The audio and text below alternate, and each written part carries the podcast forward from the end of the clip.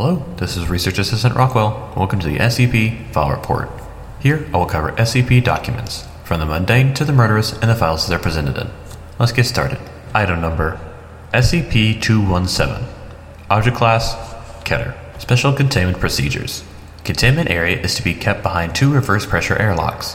Chemical shower sterilization, full contained atmosphere hazmat suits, and 24 hour post interaction quarantine and testing are mandatory for all personnel entering containment area. Should containment be breached, the blast door for containment and research area will seal, and chemical agent ZIR 217 11 will be pumped into the air. Any human exposed to SCP 217 are to be contained and held for observation. Any item touched by those affected by SCP 217 must be sterilized. Description SCP 217 is a virus, incurable by current means, with a rate of infectivity at 100%. It affects all organisms in the kingdom Animalia and can be spread via touch or contact with bodily fluid. SCP 217 is very hardy and can survive for years outside of the host body. The progress of infection is very slow, with some subjects going several years before manifesting any symptoms. SCP 217 alters the biochemistry of organic tissue, causing organic matter to rearrange into a form of organic metal. The processes involved with this change are not yet fully understood, but the advanced stages are well documented. A subject will begin to turn into a complex arrangement of gears and clockwork, these taking over for the former biological functions. Advanced stage infection is reportedly to be very painful, but earlier stages are oftentimes unnoticed with only vague feelings of confusion, insomnia, and joint stiffness. Hearts are replaced by gears and small tubes, joints by gear networks, eyes by structures not unlike primitive hand crank film cameras, etc. SCP 217 shows first on the outside of the body in all creatures except mammals. In mammals, it first converts the internal structure before manifesting the outside of the body. This can cause those infected to go for very long periods of time without noticing the infection.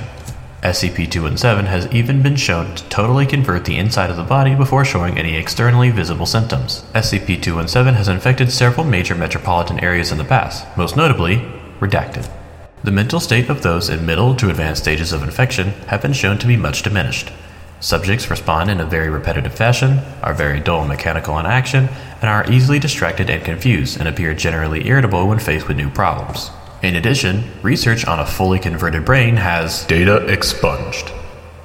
Document number 217 6 Notes on symptoms. Subjects infected by 217 have, at early stages, reported no major symptoms aside from increased lethargy and a general lack of emotional response. Some have reported a feeling of fluttering or moving under the skin, coupled with a persistent ticking noise. This noise seems most prominent when SCP 217 infects the shoulder, neck, and head. However, it is inaudible if recording equipment is pressed against the affected area. Initial infection of SCP 217 is, as has already been stated, almost undetectable. As infection advances, subjects will begin to feel a sharp tearing pain in areas that are being converted.